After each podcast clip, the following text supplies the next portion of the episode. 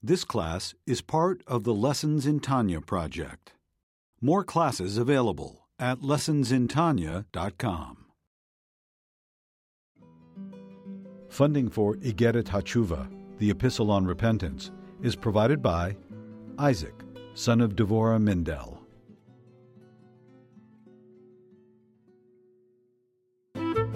Lessons in Tanya. The Tanya of Rabbi Schneur Zalman of Liadi, taught by Rabbi Ben Zion Krasniansky. Tanya's text elucidated by Rabbi Yosef Weinberg.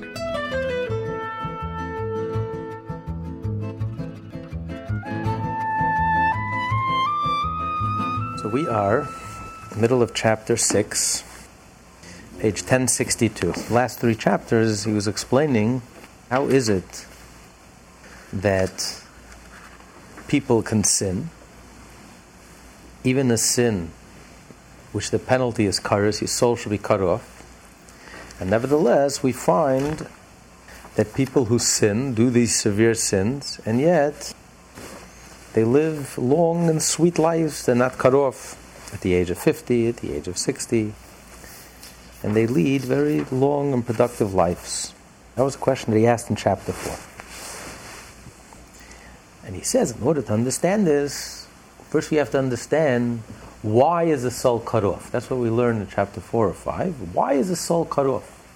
And it's not a punishment God is getting back at you, God is taking revenge. It's a natural consequence because a Jew receives his life from Hashem's name. Yud Ke Vav Ke, and a Jew, and he went into great detail. Every soul has within it the Yud of Hashem's name, and has in it the Hey of Hashem's name, and the Vav of Hashem's name, and the Hey of Hashem's name. And then he said that even when the soul comes into the body, interfaces with the body, nevertheless the soul remains connected. Not only at its source is it divine, but even it receives its life force from the divine breath. And even even the level of the soul that, in, that enters into the body and is created through Hashem's speech, but even that is also remains connected like a rope. that remains attached, it remains connected. And therefore, when you cut off the rope, when you do a sin where the Torah says you cut off, you've cut off the rope, you've cut off your connection. So you no longer, you no longer are, are you can't sustain your life because you've cut off, cut off your, from your source of life. And that's the difference between the Jewish soul and everyone else. Everyone else can sin, it doesn't matter, it doesn't make any difference. Because they receive their life sustenance through the external part of Hashem's name, Shem Elohim. But the Jew who receives his life sustenance from Hashem's breath, from the inner, from the inner aspect of even the speech, the inner aspect of speech, so a Jew, while the temple exists, it's impossible for a Jew even a Jew who sins. But even the sinner receives his, he's a Jew, and he receives his life sustenance from the divine.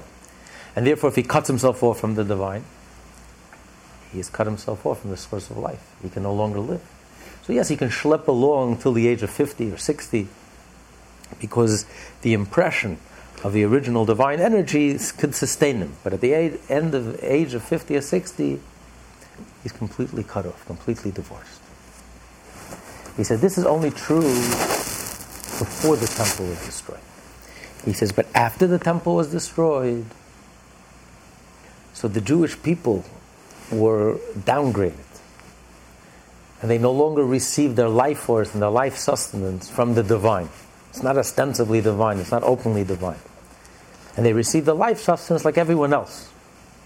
Of course, there's a difference between the Jew and the non Jew, even in the time of exile because ultimately the Jew still retains his, his essence, which is divine and godly, but that divine and, godly energy is hidden now and concealed within nature. So uh, externally, it appears to be that he's receiving his life source from the same way everyone else receives a life source, in a disconnected way. So the light is like disconnected. It's, it's, it's not clear. It's, and therefore it's distorted. It's like when you don't see things clearly and the, the picture gets distorted. So therefore you get a distorted reality. That the Jew appears to be receiving his life sustenance just like, just like the non-Jew. and he can operate totally in a natural way. You don't see the immediate divine connection. In the times of the temple, it was impossible for a Jew, even a sinner, to receive his life sustenance in any other way than directly from the divine. And therefore, if you sinned, you got cut off. It was a consequence. You couldn't live past 50 or 60. But after the destruction of the temple, once the life sustenance of a Jew now is received through is, is received through the life, the, the uh, energy is, is distorted from, from the klippa. Now it comes into the level of the klippa of the shell, klippa noiga, before the Jew received his life sustenance directly from the ten sfirot, the divine emanations. Even the divine emanations of the lowest level of asiya, of ac- the world of creation, of action. But nevertheless, it's still the divine emanation. So therefore, there's no distortion. There's a direct godly link, a direct godly connection. And if you sin, and especially a severe sin, you completely cut yourself off and you die. You drop dead at the age of 50 or 60. You couldn't live a day longer. But today, that, that life energy and that life sustenance now is distorted. It comes through in a distorted way, and it, it goes through. It's enclosed and hidden and concealed within the klippa, the shell, so the light is like distorted, diffused, distorted, and therefore you get a distorted picture. It appears to be that the Jew is living like everyone else. You operate by laws of nature, purely by laws of nature. And therefore, even though you disconnected yourself from godliness, you've, you've sinned and you've disconnected yourself from godliness, but nevertheless, that energy is still able to, to sustain you. Because the energy is now diffused and distorted by enclosing itself in the level of klipa. Which explains it's a very, very powerful thing. Alter Rebbe is saying it, it explains a very interesting Talmud. Talmud says in Moed Katan, Rabbi Yosef turned 60, he was blind. When he turned 60, he made a party. Why did he make a party?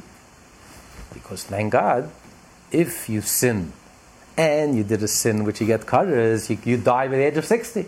Since I'm alive for my birthday party, 60th birthday party, that means I didn't sin. So the Abaye asked him, very nice. Doesn't mean that a person who turns 60 hasn't sinned. If you sin tomorrow, you're going to die the next day. So you're not, you're not scot free. Yes, you didn't sin in the past. Why are you making such a big party? You still, you still have another 60 years to go, to 120. You can sin tomorrow and die on the spot. So why, why are you making such a big party? So Rabbi Yosef says, listen, at least halfway, I'm halfway free. at least I know the colors of dying at 60, I'm free. So the, the Rebbe asks, very, very puzzling piece of Talmud. We don't find any anyone else in the Talmud who made a party when they turned 60. When we know when you finish a tractate every Monday and Thursday, people, someone finishes a tractate, you make a party. We should find, we should have found in the whole Talmud that every single Talmudic rabbi is making a party. There were many rabbis who lived beyond 60. You can't say the whole Talmudic rabbis, Chas Shalom, uh, passed away before 60. Many rabbis lived a long life. So why didn't anyone else make a party before 60? Only Rabbi Yosef, who was blind. And he was not Moira. How about the, the, the? And why don't we find the Shulchan Aruch in the Code of Jewish Law? It should say, you turned 60, make a party. You didn't die because you, because you had kares. Also, what's the big party? What's the difference if you die before 60, if you die if you sin after 60? I mean, until the last breath, you don't know if a person is going to sin or not going to sin. So, what, what's the big party? So, the Rebbe explains based on what we learned last week in the Tanya, in chapter 6. He says, The reason no one made a party, and we don't find anyone else making a party, is because the Alter Rebbe says that the, the consequence of curse that you died at the age of 50, 60 only happened in times of the temple. Because in the times of the temple, the Jewish people received their life sustenance, their physical life sustenance. They received their health, and the life sustenance was directly and obviously connected with the divine. There was no distortion. The Jewish people were on a high level, and even the individual Jew, he was a Jew, and his life sustenance came directly through holiness. And therefore, the moment you sinned, you died. At least till the age of 50 or 60. And then you couldn't live any longer. Just like in, we find in the Torah, like Nadav and Avihu, when you come so close to Hashem, the slightest thing hurts you.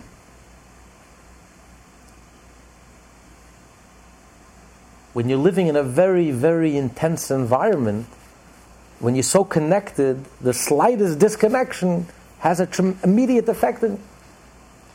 When you're living in, when you're an astronaut living in, a, in the capsule in outer space, the slightest thing, have one little hole in your suit, and you're finished. you can't live anymore. It's not a punishment, ah, but I listen to everything. But okay, you have a little hole, finished. It's, it's all over. You can't sustain yourself when you're living in such an environment, such a, an environment. The smallest thing can have such an impact. So when, the, when there's a temple, that means our Hashem is present, the Shekhinah is present, the God's presence is manifest, is open and obvious. The Jewish people and every individual, every last Jew, receives a sustenance from the divine. And therefore, if you sin a sin which the Torah says kares, it's physically impossible for you to survive. Past 56.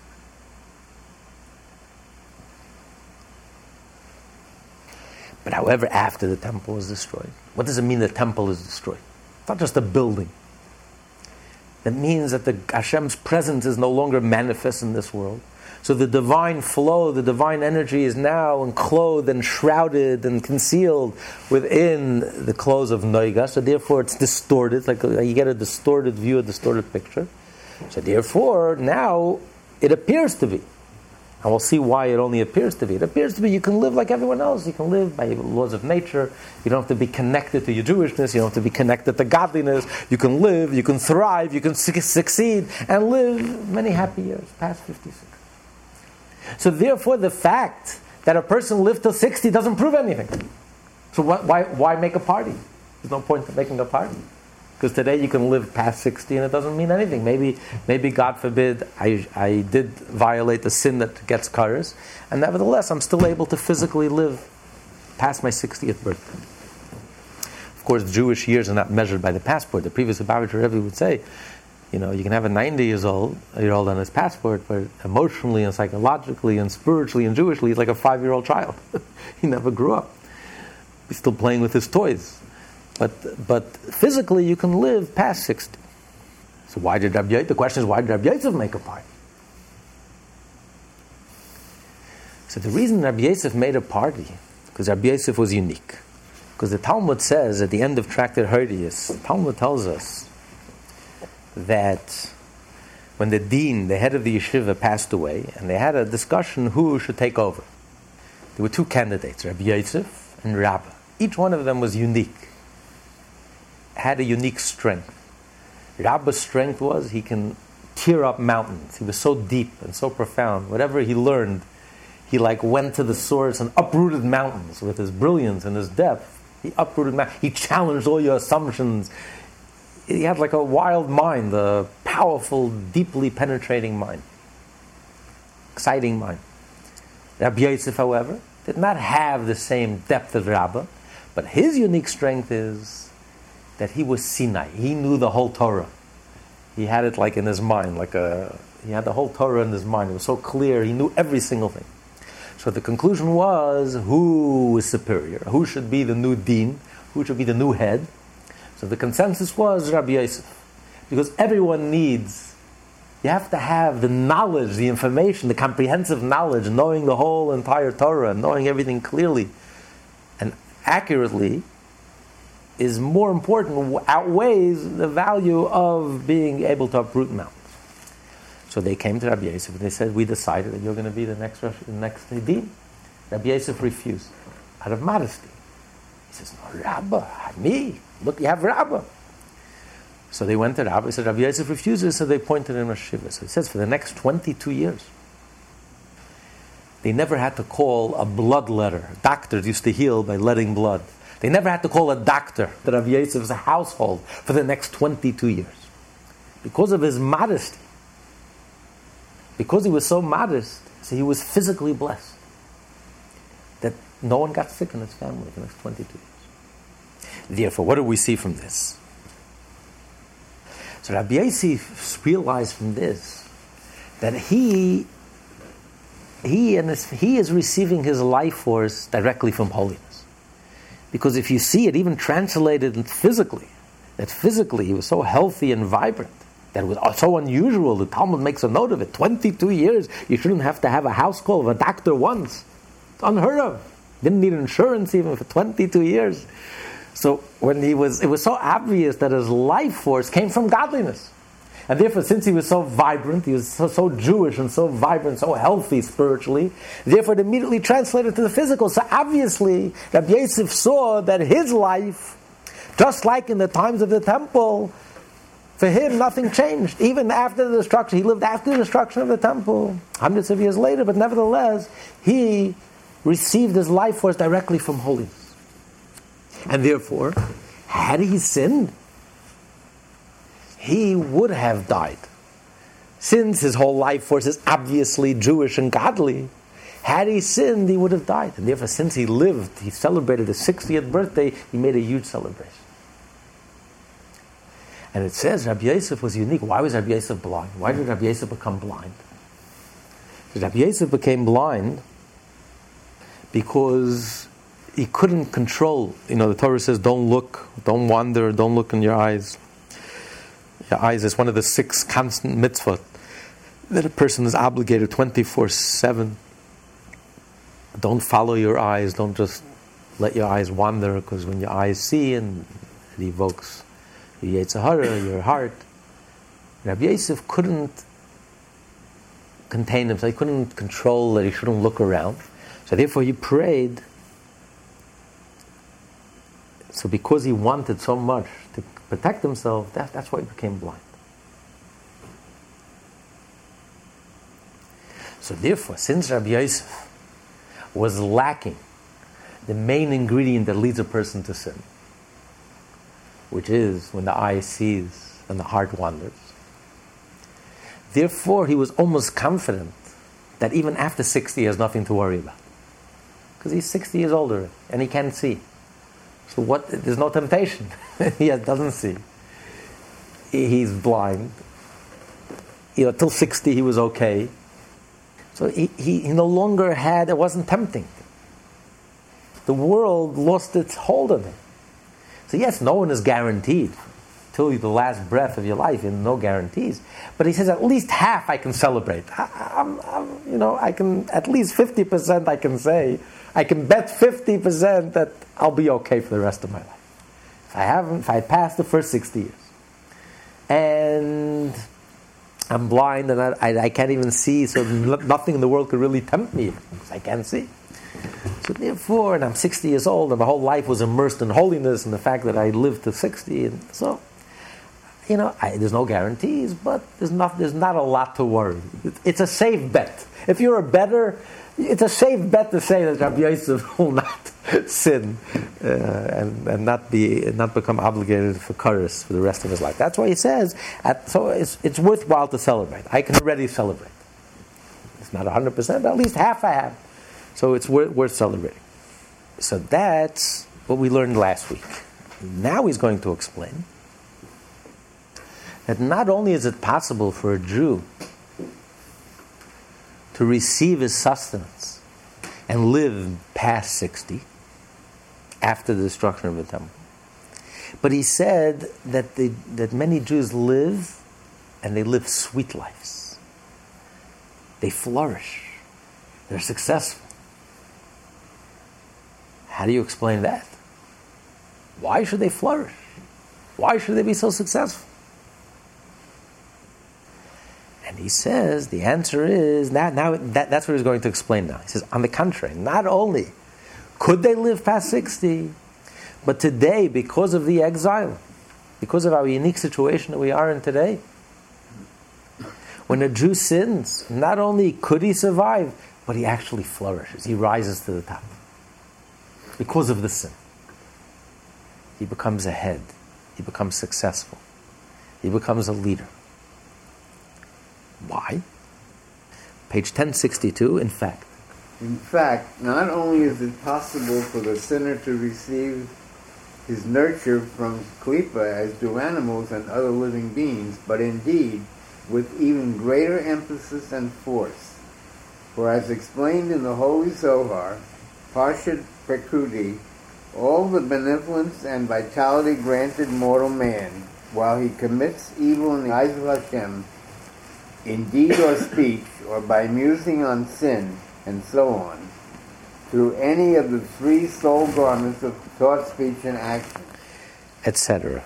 etc. is because there's two types of of uh, thought. If you're thinking of sinning, that's one level of thought. But then there's another level of thought. You're not thinking of sinning, but just imagining, just thinking, having a lewd thought, even if you don't plan to actually act on it, carry it out. But just the fact of having a, a sinful thought is already a negative, is already a sin. And you receive your life sustenance at that moment from, from the opposite of holiness. Okay? All this life force issues to him from the various chambers of the Sitra Achra described there in the Holy Zohar. The Torah says, why was Joseph um, prison? Because he says he was combing his hair. You know, Joseph was beautiful. He was stunningly beautiful, and so he was he was very into his uh, style, his, his dress, into his, and so so at that moment when a person a person is thinking of anything other than Hashem, you receive your sustenance from the opposite of holiness. So therefore, as a consequence, he brought upon himself the wrath of his, his, his, his mistress, uh, Potiphar's wife. That was a consequence because of taking all that holy energy and um, that receiving his life sustenance other, other, from, other than holiness, he was receiving it from the opposite side. So, whatever a person does, any thought, any speech, any action, whatever you do, at that moment you're receiving a life sustenance. The question is, it's your choice. Where are you going to get your life sustenance from? You get your life sustenance from holiness, or you can get your life sustenance from the opposite of holiness. But it's one or the other. There's no neutral. You have to make a stand. You have to make a decision. You will be sustained. You have energy. You have life. Where's your life coming from? It's up to you. What's the effect on your life? Did you already study it? What, what's the effect on your life? Depending on which side. Which side you receive, yes, because everything has an effect on your life. You know, sometimes you see it, sometimes you don't. You know, in the case of Yosef Hatzadik, he was so connected that he saw it immediately. Um, we don't see it, but of course, everything has an effect on the soul. Everything we do is registers and leaves a mark. You know, sometimes we see it, sometimes we don't see it, sometimes we feel it, sometimes we don't feel it. But the fact is, everything we do leaves a mark. It says, the most wicked person in the world, even Yeravam ben Nevat, who sinned and caused others to sin, after he'll get his punishment for everything else that he did, or Menashe, the worst sinners, they will also be judged on why they did not make Eruv Tavshilin. It says if Yom Tov falls out before Shabbos, you have to bake, uh, cook an egg and put a piece of matzah. One of the light rabbinic enactments. So after he, he's, he's been done, you know, they, they punish him and they, and they brought him to, to task for, for idolatry and for adultery and for murder, for the worst things in the world. Now that's taken care of. Now let's talk about why didn't you make that egg and that matzah before Yom Tov? Why didn't you fulfill the mitzvah of Tavshilin? But that's a minor detail. You know, we, let's worry about the big things. Yeah, but everything we do, the smallest to the greatest, every negative thought that we have, every negative speech that we make, everything that we do leaves an impression, has an impact. We learned in chapter 8, in the first part of Tanya, lessons in Tanya.com, that even what we eat, and we don't eat for the sake of heaven, leaves a mark on the soul and clogs up the soul and contaminates the soul and, and has an effect on the soul. That's why the soul has to go through a cleansing process. Everything that we do has an, a mark, has an impression. The soul is so sensitive. It's like a little child. Uh, Everything that you do to the child, the baby, this baby is so impressionable. Everything that you do leaves a mark for life, either a scar or you set it straight for life. The soul is so sensitive, so delicate, and so sensitive. Everything impacts the soul. Everything has an effect. The, the slightest thing. We can't even imagine what the effect is. The Alter Rebbe once told one of his Hasidim, his Hasidim in the town, there was this Hasid who went bad, you know, he went sour and uh, he lost his, stopped observing and he really fell very low. And the Hasidim tried to bring him close and tried to they would invite him to come to the synagogue, and they had a Hasidic gathering. They would invite him in, and but after months went by, they didn't see any result. He came, he enjoyed the kugel, he enjoyed the love and the camaraderie and the company, but you know, no change. So Chassidim were disheartened. So they asked Alter Rebbe, "Are we wasting our time? I mean, yeah, we put in all this effort and energy, and we don't see any results." Alter Rebbe says, "If as a result of you bringing, drawing him closer. Instead of sinning 10 times a day, he only sinned nine times a day. You can't imagine the tremendous impact and the tremendous pleasure that that gives to Hashem. So, you know, we are finite, so we don't appreciate it. But when you're talking about the infinite, the slightest thing weighs so much, has so much impact, and so much import so we don't feel the difference, but the soul feels the difference. So the smallest thing has an effect. So any speech, any thought, any action which comes from, comes from the opposite of holiness leaves a scar in the soul, has an effect, has an impact on the soul. The choice is man's whether to derive his nurture from the chamber of the Sitra Achra or from the chambers of holiness, from which flow all good and holy thoughts and so on. When one's thoughts, words, and deeds are wholesome and holy, he receives his nurture from holiness. When his thoughts, words, and deeds are evil, he derives his nurture from the chamber of, the Sitra. So here the Alter Rebbe is saying something very powerful. He's saying that although we're in the time of exile, and we just said earlier, now that the temple is destroyed, the holiness, the flow of energy now has to go through and enclose itself in the cloth of the Noga, the shell which distorts the light. So, how can you say that a person has the choice to receive his life force from holiness? We don't have that choice. Our life force is received from the shell. Before the destruction, we received our life force directly from the ten sfirot, from the ten divine emanations. But now we're receiving our life force from through the shell of, of, of Klippa. So how can you say we have a choice of receiving our life force directly from holiness? So the Alter Rebbe is saying, yes, we do have a choice because, the Rebbe explains, because, yes, true, the energy goes through the shell, the klipa. But the shell could be like clothes that are completely nullified to the wearer. That it's completely nullified and it's just a conduit to allow the flow of holiness. It doesn't have to be, it doesn't necessarily have to distort. The shell is a klipat noga, which has good in it, and, and, and you can see through. It's possible to see through. So it depends on the person. If we are connected to holiness, if we choose to connect with holiness and to think like a Jew and act like a Jew and speak like a Jew, then the klipa becomes completely subservient and nullified before before holiness. So it doesn't block, it doesn't conceal, it doesn't hide. And the holiness is no longer distorted. If not, if we choose to speak and act and think in a non Jewish way against the Torah, then the klipa becomes a distortion. And then it distorts the light.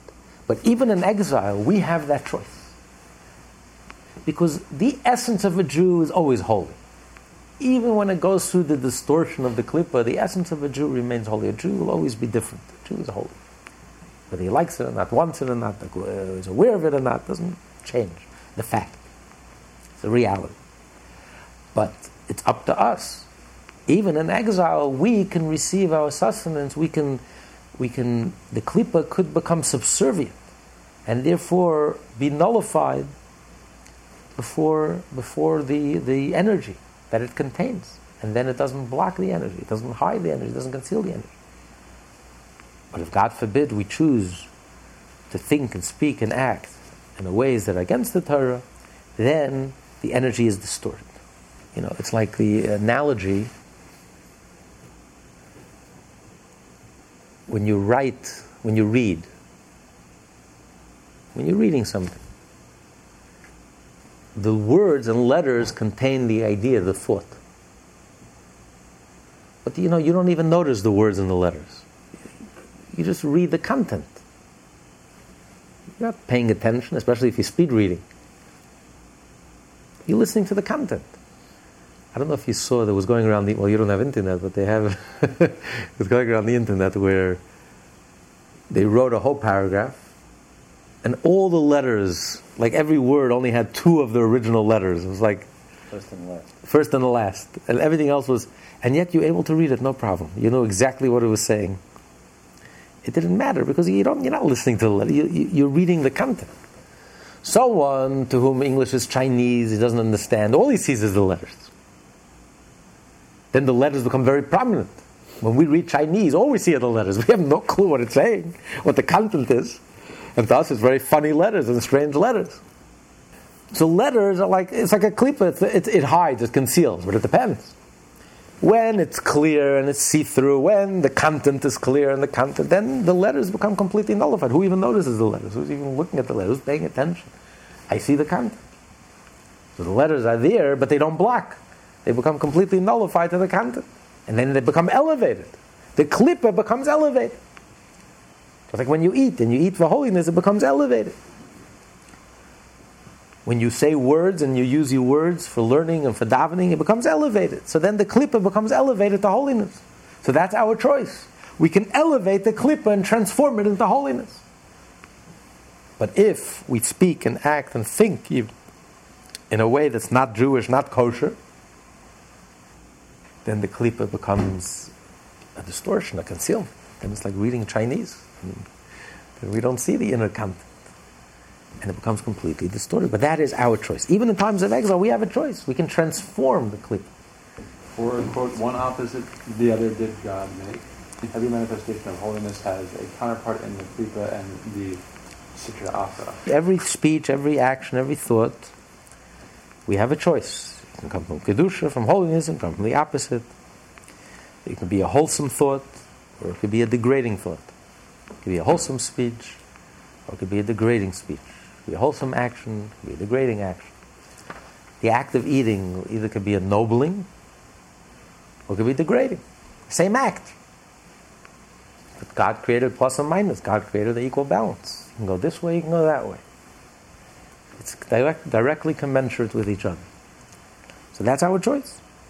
Continue. The chambers. The chambers of the Sitra Akra derive their vitality from the issue of the tense spirit that is embodied within them, and, and that descends into them by.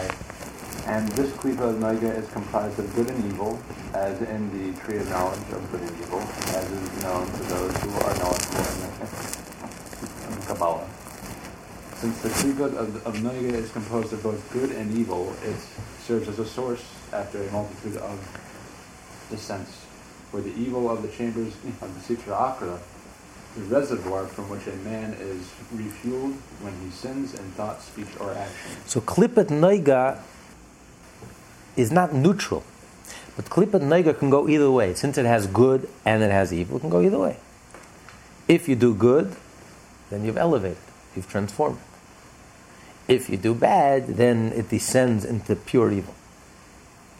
So that's up to us and it can go either way. So the life force itself, the life force of a Jew, goes through the is enclosed in klipat noiga. It doesn't necessarily have to be bad. We can elevate it. We can transform it.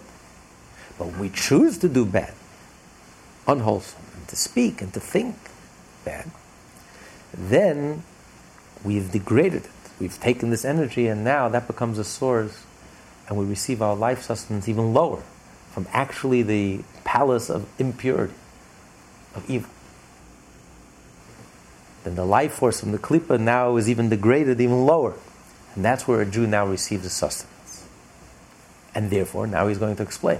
And therefore, this is all leading up. He's trying to explain why not only could a Jew live and survive past 60, but a Jew actually thrives.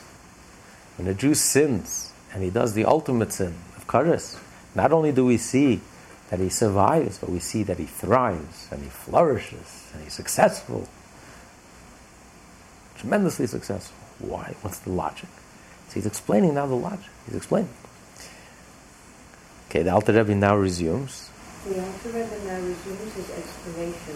As to why a sinful person not only receives his vitality from the other side, like other living creatures, but in fact does so to an even greater degree, since through his freely chosen thoughts, words, and deeds, it was the sinner himself who replenished the reservoirs of the Klipot with life force of divine origin it is he who will now have to swallow the lion's share of those reservoirs.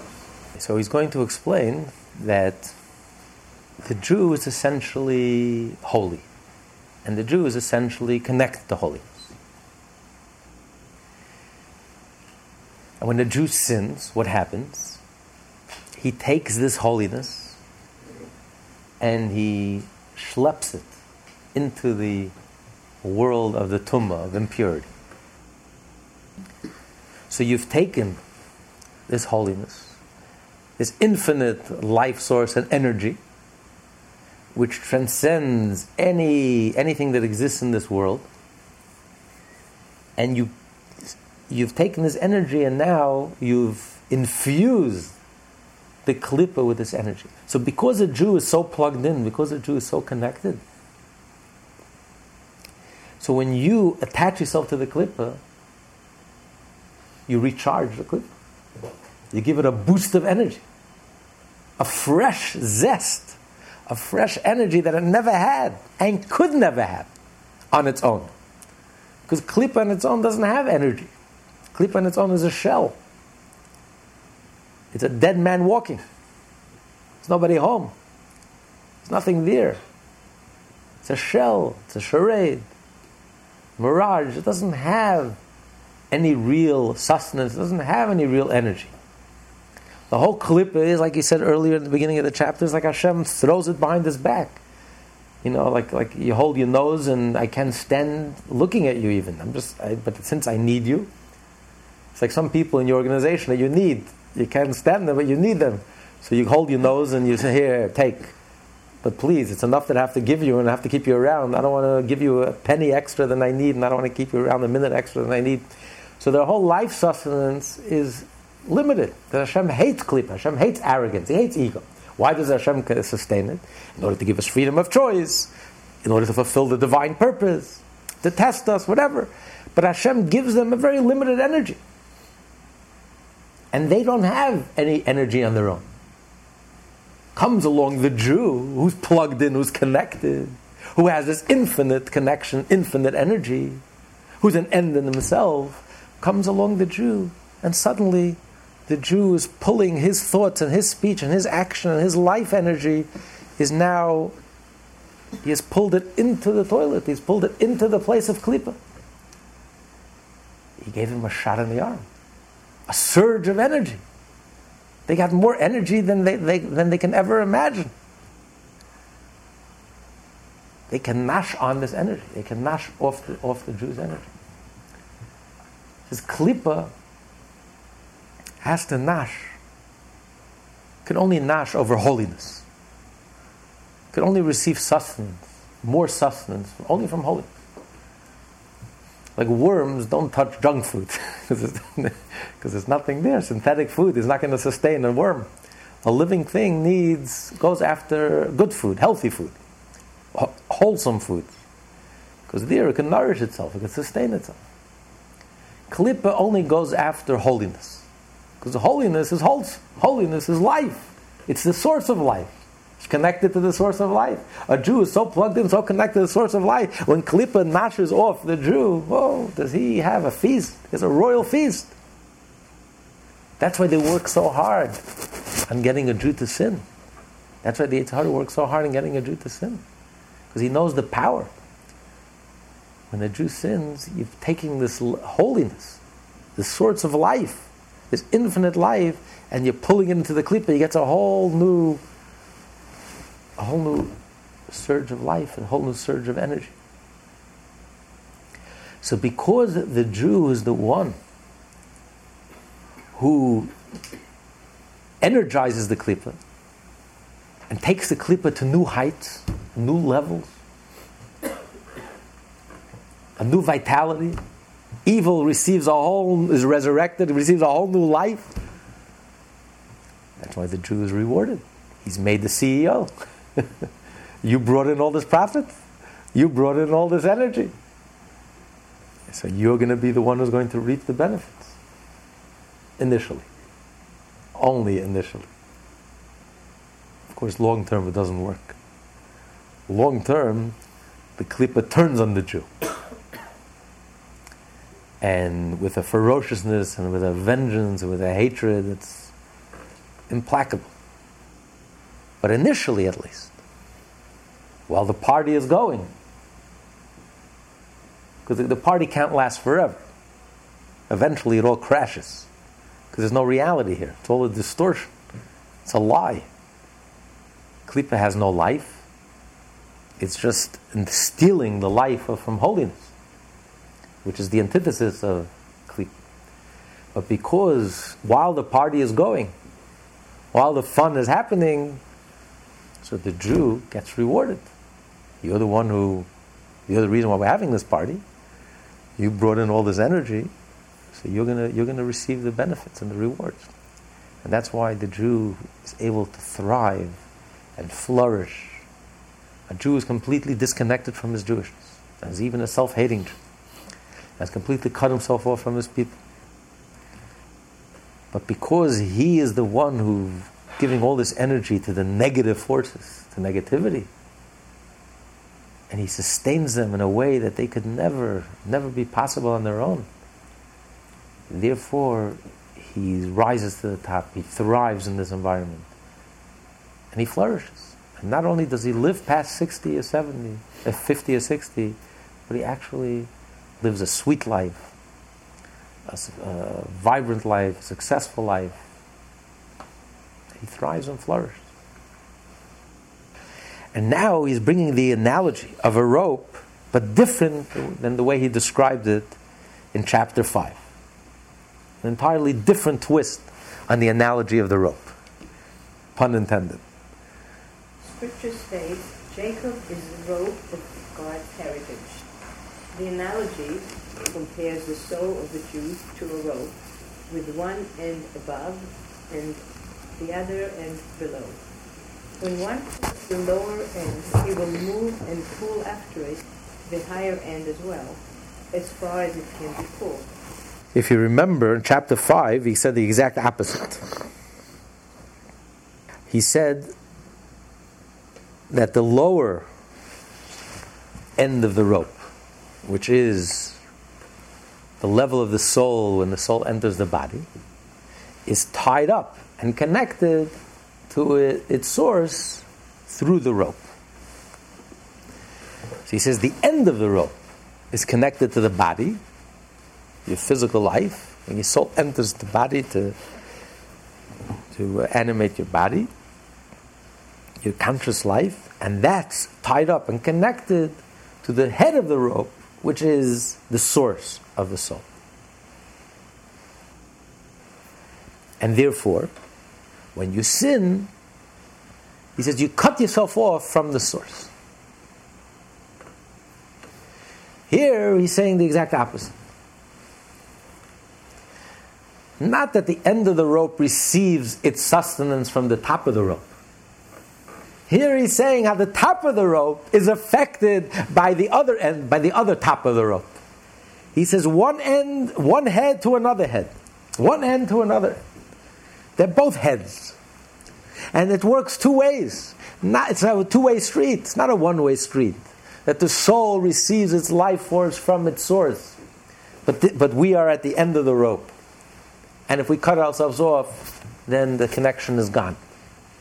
Here he's saying that it's a two way street. And the head of the rope is affected by the other head of the rope, which is us, where the soul is enclosed in the body. And so much so that even when a Jew sins and he commits a sin where he cuts himself off, and he said in the last chapter, once he cut, cut himself off, the rope is cut. He says, no, the rope is still attached. So much so that by you pulling your end of the rope, you're schlepping all that holiness and all that infinite divine energy, you're schlepping it into not only the klipa of Noga, you're schlepping it into the place of impurity and death, spiritual death. But you said the rope is cut. He's saying, there's, a, there's even when a Jew sins, and even the self-hating Jew, and even when a Jew sins and his rope is cut off, but there's a level of a rope that's never cut off. A Jew is a Jew is a Jew. And that connection can never ever leave. That connection is always there.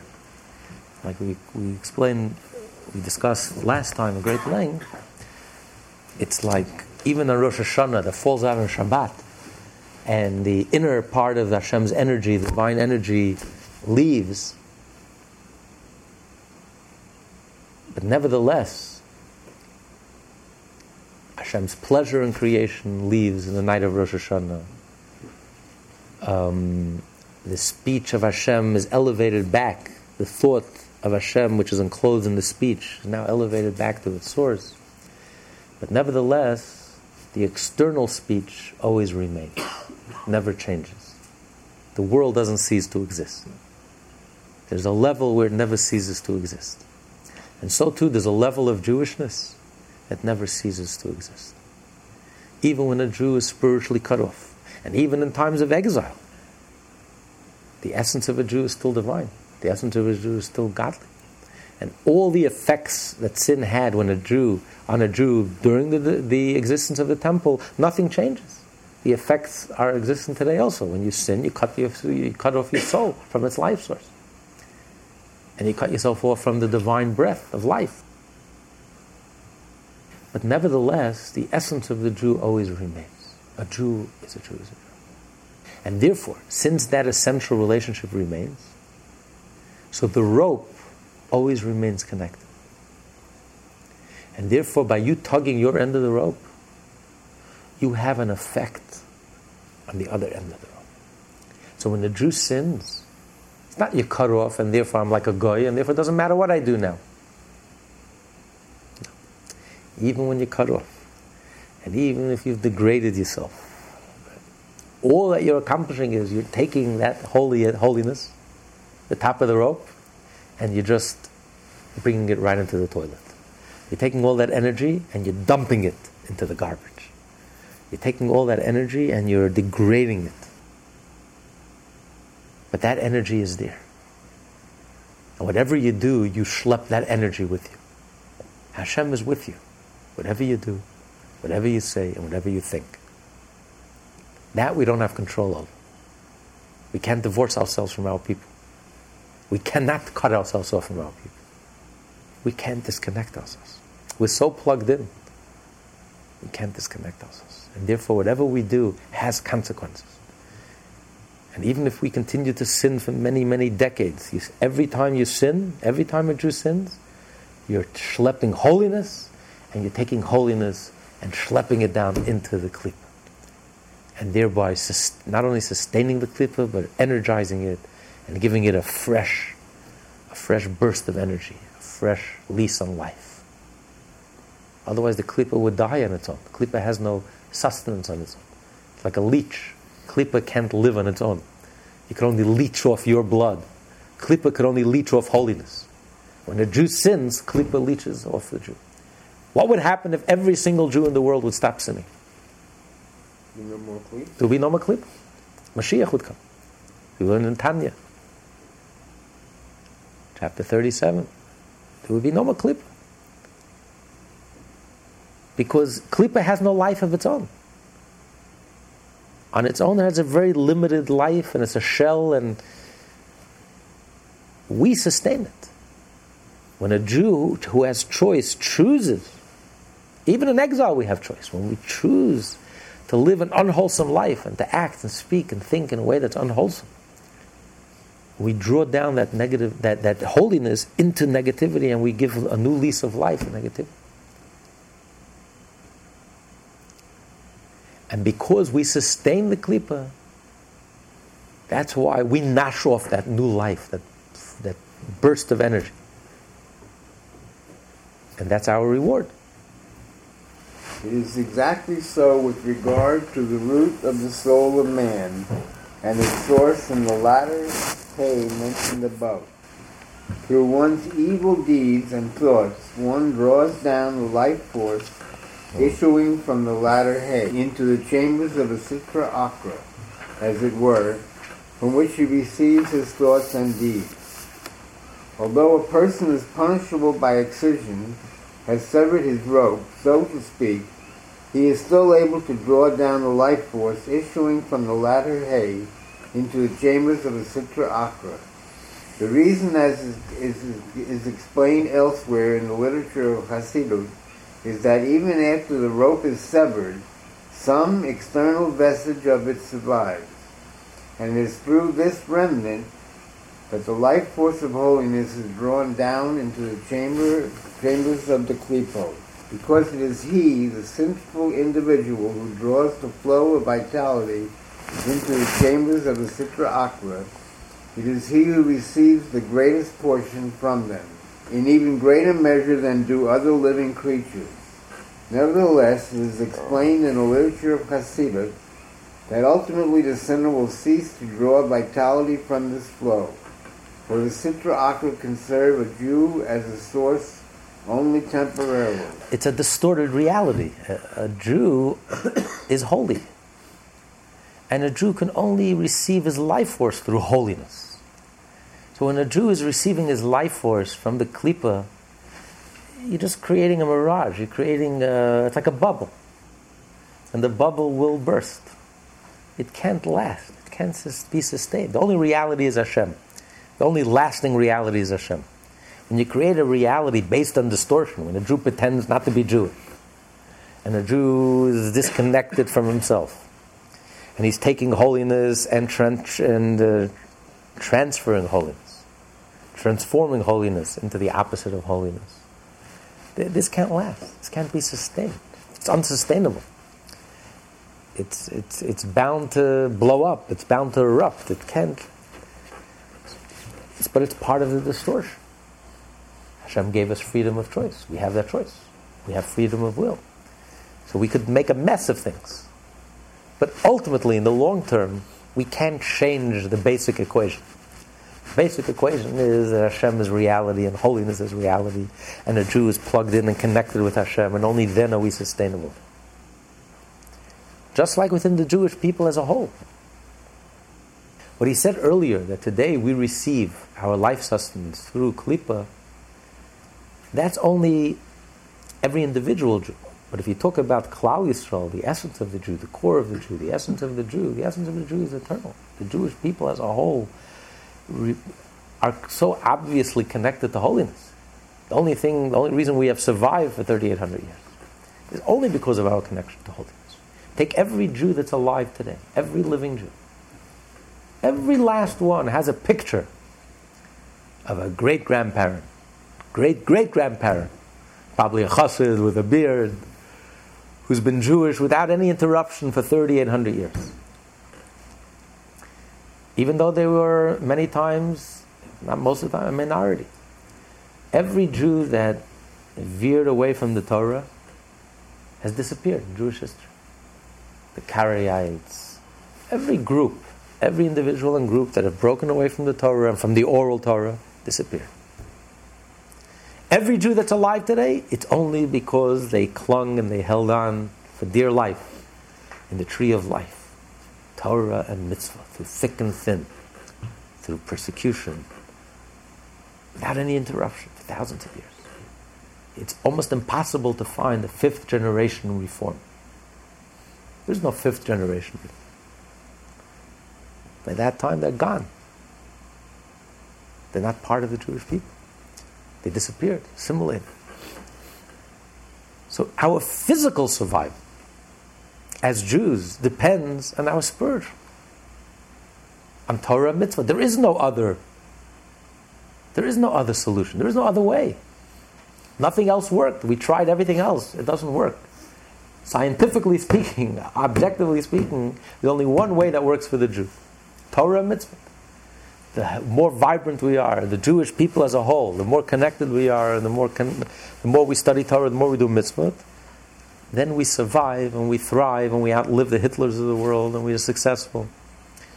Other than that, we, we, we disappear. We don't stand a chance. We don't have a prayer.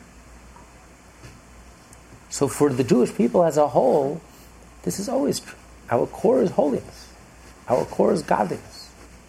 And the more plugged in, the more connected, and the more obviously connected we are, that's the only thing that can guarantee our safety and security, physical safety, to survive as Jews.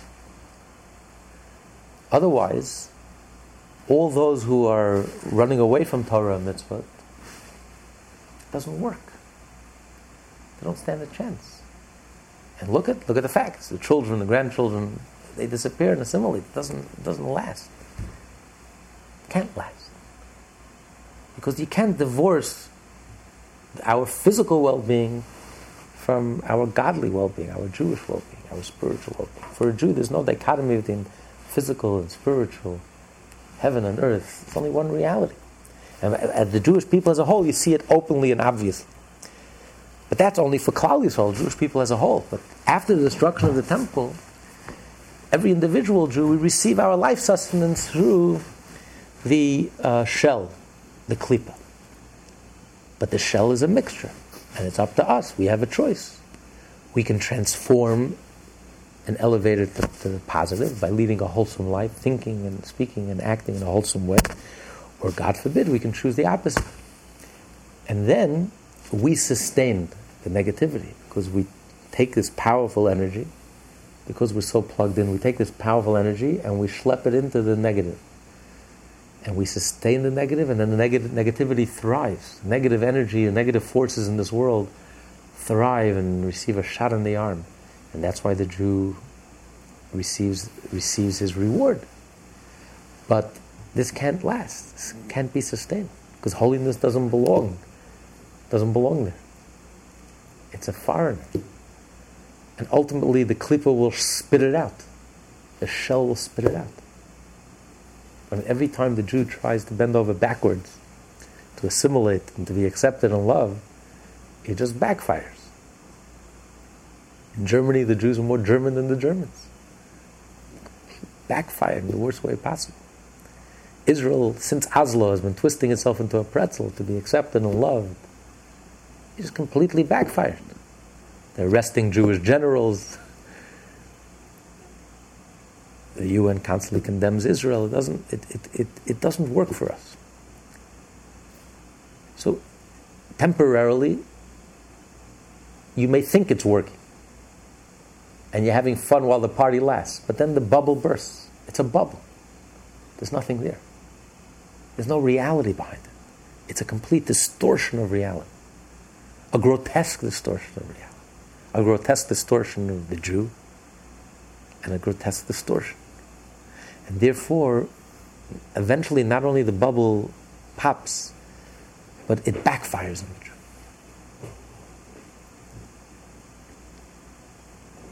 Because ultimately, everything in this world is really here, conspires to help the Jew. The whole purpose of Klippa is here to help a Jew, to make a Jew more Jewish, not to take a Jew away from Hashem. On the contrary, there's nothing other but Hashem. Everything in this world is really just here to help us. So if we take things at face value, and not only do we take things at face value, we take Klippa and we expand it. And extend it and expand it to ways that even Klippa never even dared imagine such heights you've completely degraded the klipa. That's the whole purpose of klipa was only here to help the Jew. And now you've celebrated klipa as an end in itself. And you're the chief celebrator, and you're the chief. It completely backfires.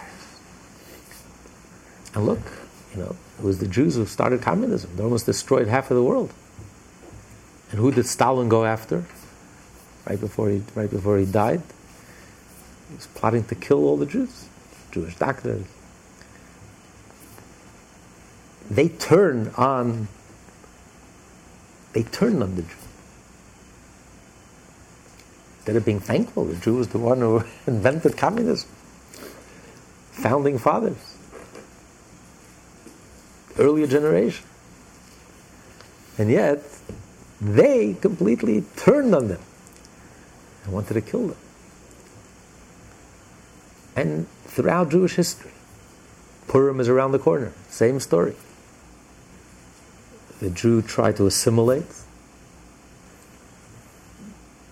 and they became very successful, even had connections in the palace, and they were thriving for a while.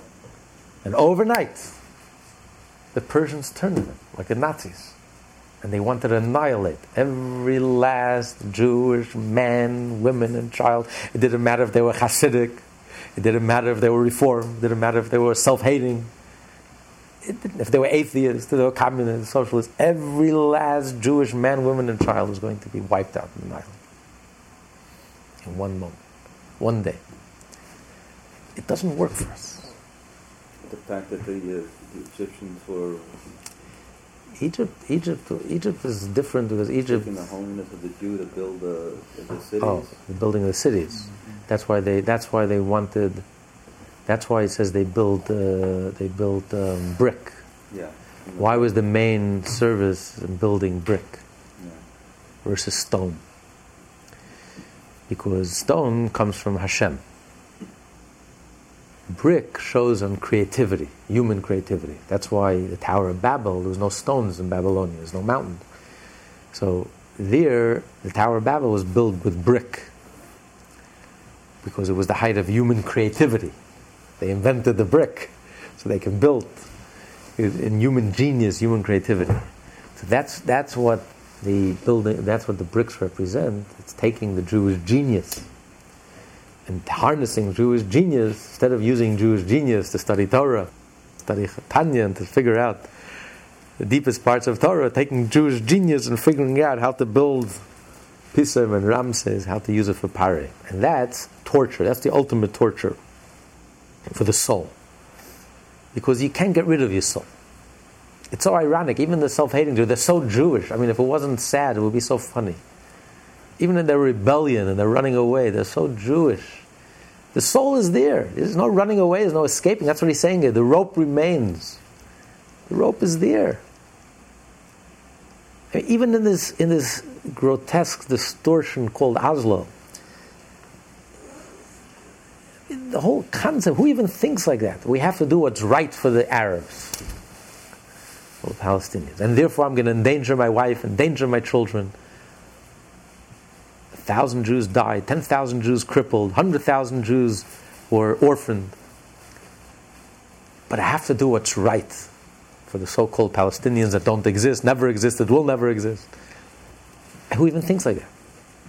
The rule number one of every human being, of every creature that exists from the amoeba on up, is self preservation, looking out for number one. There's one exception to this rule, and that's the Jew. Only the Jew says, no, we have to do what's right. We have to do what's right for the Palestinians. I'm going to endanger my wife, endanger my children. It's insane. It's insanity. No one, no normal person thinks like that. You preserve your family, you preserve your business, you preserve what you have. But even in their grotesque distortion, of course, this is so un-Jewish because it's, it's a distortion. We're giving up something that doesn't belong to us. It's not ours to give up. The whole thing is a lie. There isn't one shred of truth. To, it's, it, there, isn't, there isn't even one redeeming factor to this whole uh, to this whole farce. It's just a tragic lie that has only led to death and destruction, a desecration of Hashem's name, a desecration of the Jewish people. Israel has been completely devalued. Um, Jewish generals are arrested today. Um, Israel is completely delegitimized. Universities throughout the world and the media. So it, it has completely backfired in every way possible. But even in this grotesque distortion, you see what a Jew is. Only a Jew can think like that because you can't get rid of the neshama. The neshama is there. If you don't use it for holiness, the neshama will be used for other things. Who were the geniuses who came up with communism? That genius way of life that destroyed half of the world. And it's still functioning very well in North Korea, where people are starving to death. right? I mean, Only Jews. So when you take this genius and this creativity, and instead of using this genius and creativity to connect with Hashem and to express your Jewishness in a joyful way, in a proud way, you take this genius and you become self-hating. And you become filled with hatred and so you, you, you create, you're taking this energy and you're using it for all the wrong reasons and it, it creates a terrible, terrible darkness and terrible you unleash powerful forces of destruction. So in the beginning, while the party, still having the party, so you're notching from it, you're benefiting from it, but eventually it turns destructive. Eventually it, it becomes self-destructive. And then the Jews are the first ones to suffer, as always. And then they wonder, why is the wrath turned against me? I'm more English than English. I'm more German than German. I'm a bigger guy than you. I hate Jews more than you do. I'm a bigger anti-Semite than you are. okay, so you'll get a you'll get a first class ticket to Auschwitz. you'll, you'll, and they don't get it. They don't understand. I don't understand. They're confused. But ultimately, it turns self-destructive. And it doesn't work. The only thing that works for Jews is Yiddishkeit, Jewishness, Torah, and mitzvah. There is nothing else. We don't have any other agendas. There's only one reality. There is no other reality. The only reality is the 613 mitzvah, the code of Jewish law, the rabbinic, the oral Torah, the rabbinic mitzvah, the Jewish customs, Jewish way of life. This is divine, this is godly, this is holy, and this is who we are. And there is nothing else. And the more we channel all our energies and harness all our energies and plug into holiness and we choose to live a wholesome life, then the whole world becomes clear. Instead of the world being distorted and filled with hatred, suddenly the world becomes clear. If we are clear, the world becomes clear. And when the world is clear, Klipa is not negative. Klipa becomes transformed, becomes elevated and transformed. And then it becomes see through. And then godliness becomes clear, and sanity becomes clear, and goodness becomes clear. To be continued. This class is part of the Lessons in Tanya project.